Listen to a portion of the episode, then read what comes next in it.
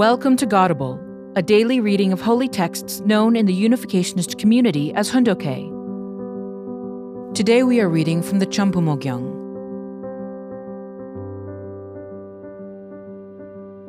Champumogyang, Book 6 The World Tours and the Global Mission.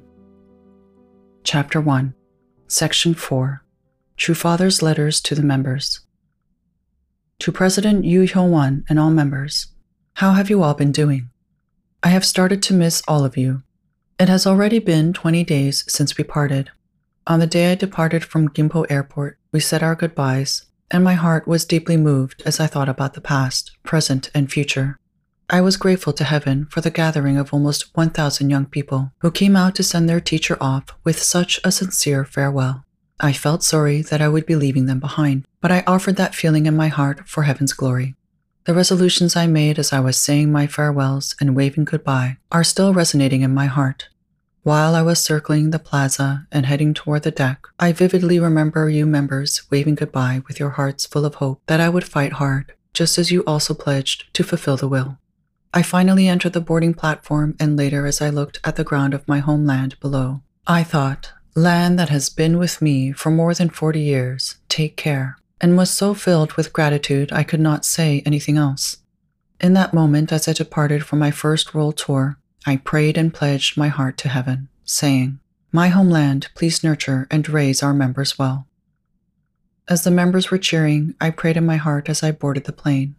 I wanted to stay a bit longer to look at the members, but the crew advised me to just go inside. I took my seat and was looking out the small circular window, hoping that everyone would remain well for two months, when the plane started to move and I could not see anyone anymore. Several minutes later, we started heading toward the runway and finally took off. The airplane rose slowly above Gimpo Airport and reached more than 10,000 meters before turning east. When the land of Korea disappeared and Japan started coming into view, the landing lights turned on and we landed. As I prepared to receive the Japanese members' greetings, I saw that it was late in the day and starting to get dark. At that moment, the Japanese members recognized me and received me with enthusiastic cheers, crowding in front of the control tower. When I tried to exit through customs, I was completely overwhelmed by the members' cheers. After that, we rode on the expressway for 40 minutes to get to the church headquarters. The area near the highway has been developed so much in 20 years. It is completely different from the image I have of it from before. All the members participated in a welcome rally where I spoke about my thoughts and impressions and gave a lecture in Japanese. I stayed there for 12 hours and then went to Tokyo. After that, I toured Japan for 15 days before departing for America on the 12th, where we arrived at 5 a.m., also on the 12th. I felt a new sense of dignity as I met the American members, who came out to welcome me with happiness. After that, we drove to the church and I gave a message of greeting. Continuing my life in America, I have visited many scenic spots and the prominent features of each city. It was not until several days had passed that I thought of Korea and picked up a pen as I called out our members' names. Although I know you will have a lot of work to do and will have to make a great effort with a complicated schedule, I will not worry and only wish for heaven's protection upon you. On the 19th, I am going to leave San Francisco and embark on my tour of the entire American nation. I am planning to arrive in Washington, D.C. on either March 24 or 25, so almost 40 days will be spent touring America. I will be sending the schedule from here in San Francisco, so you will have to send letters to those addresses as well to make sure I get them. I will send you the next part of the schedule later on, so just be aware of that and please work hard to sincerely fulfill your responsibilities. Goodbye, everyone. February 15, 1965, San Francisco. To all family members, through the news that you have conveyed, I know that my country is safe. When I left Korea, the mountains and rivers of my homeland were in their winter season. But the spring has already come and gone, and now it's the summer season. Already six months have passed. As I miss my home country, which is so very far away from here, I start thinking that the way of the world changes, in the same way that nature changes. How can I forget my land and my people, especially you church members? Whom I have come to know through my blood, sweat, and tears over the 40 years of my life. Even in my dreams, I can never set aside my hopes for your peace and good health, as well as the peace of my homeland in the future. However powerful and dominant is the culture of a foreign country, I only bow my head naturally before the noble power to which I am connected in heart. I truly realize there is a cohesion that is stronger than the bond forged from the common suffering we have endured together through many ordeals.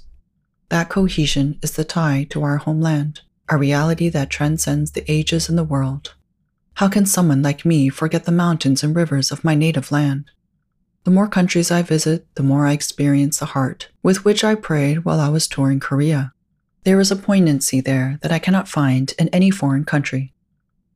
When I visited Japan and America, I felt that our ancestors did not accomplish their responsibilities.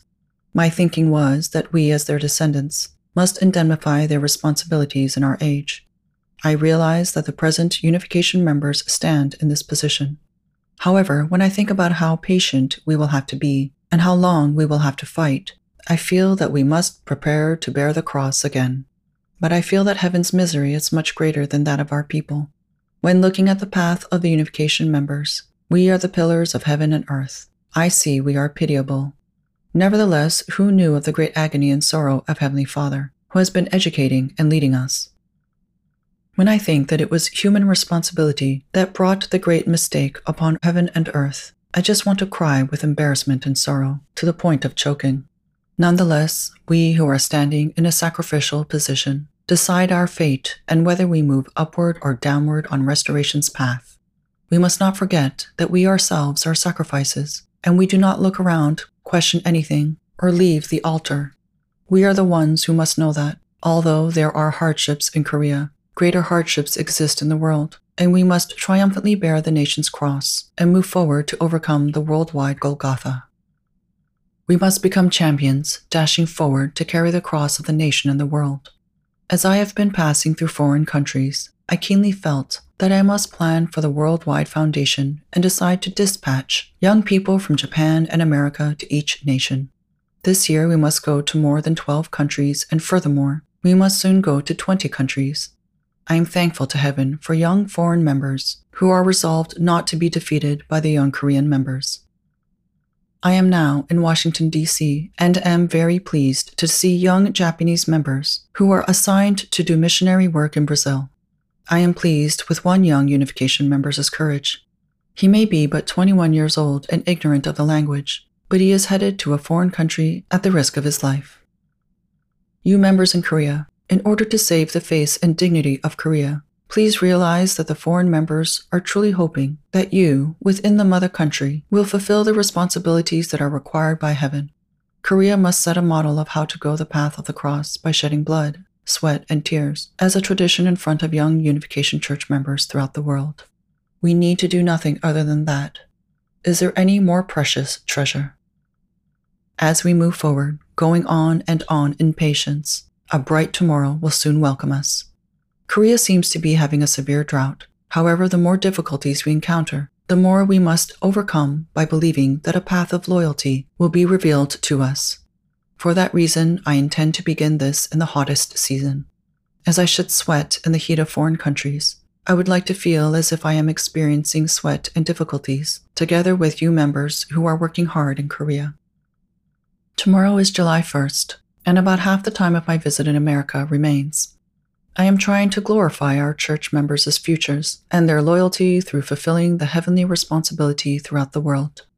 I would like to tour the foreign mission countries after writing a letter saying that we are all working together. I am praying that the protection of heaven will be upon you members rather than on me. As I write this letter, it looks as though I am asking you all to follow the path of suffering again. But what else can we do, as this is our destiny? Is not the world of people who have inherited the way of the teacher and the way of the Father coming toward us, the Korean people? Let us go forward in patience. Let's try our best to be loyal. The summer witnessing period is coming again. What will the three year course and four year course bring to us? Seeing the current conditions of Korea and the world, I hope that you will become people who will receive praise by putting up with these situations, surviving, and not dying. If I proceed now, I will arrive in Korea in the middle of October. Please understand when I cannot respond to all the letters from so many members. I should ask to be excused for not being able to convey news regarding the foreign countries. Even though there are many things I would like to write, it is time to say farewell and stop writing, as I hear applause and I must make my appearance. Based on the reports from Seoul, I want to thank you members who are working hard. Let me excuse myself now with this letter, hoping that all of you will become loyal servants in front of this heavenly mission, and hoping you will all be healthy until we meet again. I hope that you have peace. June 30, 1965, Washington, D.C. True Father's letter to his son Hungjin. Hungjina, our gentle and diligent Hungjin, do you miss Appa and Amma? Appa and Amma are the ones who love our Hungjin more than anyone. That's why we miss you so much. We are now in San Francisco, which is the closest part of America to Korea. We are going to New York on the 26th. You and your brother and sisters are loving each other and getting along well, right? When Appa and Amma come back, I'm sure you will have grown a lot. You must study hard so that you can get better grades than your older brother and sister. You are the handsome one, Hungjin. So if you can do that, how fine that would be. I wish you a Merry Christmas and a Happy New Year. We really miss you and want so much to see you. We will say goodbye for now.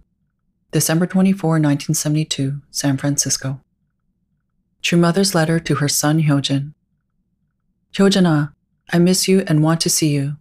My son, whom I always call out to and think of and run to and hug, my good, cute, precious, beloved son, whom I never want to let go of, I miss you.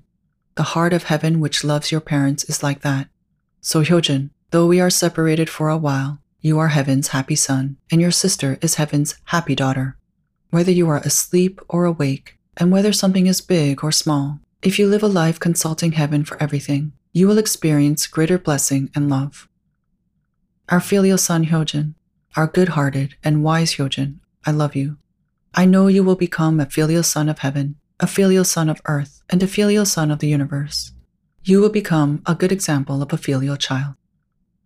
On Children's Day, the Korean National Children's Day on May 5th, we only talked over the phone, and I could hear how much you have grown into a young man. Both Appa and Amma feel so sad that we are too busy following the will and have such little time to spend with you. Yet we feel so proud and secure because of you. Hyojina, you are different from other children. Even though you run around with your friends, you must remember your origin, God, and not damage his dignity. So you must study harder than others, make more efforts than others, and strengthen your abilities more than others. In order to do so, you must study when others are sleeping. Don't waste even one minute, even one second. You must surpass world famous PhD holders. I know my Hyojin will be able to accomplish anything if you really want to. Appa and Amma are always proud of you.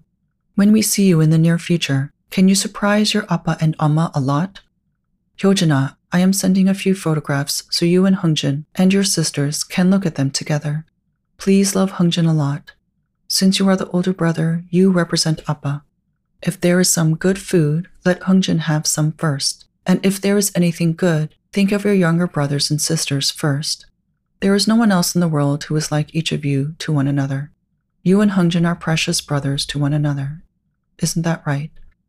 Appa, Amma, please love Hungjin more than you do me. You should be able to say this, right? You'll become the best older brother, won't you? Being the best does not only mean wearing nice clothes and being good looking. This is just the outside. Your heart is what really makes you the best. You know this well. Appa and Amma have huge dreams for you, I am talking about dreams for the amazing and filial Hyojin. Amma is waiting and always praying for that. Stay healthy. Goodbye. May 12, 1973, Belvedere. Thank you for listening to today's episode of Godable. Godable is brought to you by the National Victory Fund and support from listeners like you. To donate, visit godable.org. Thank you.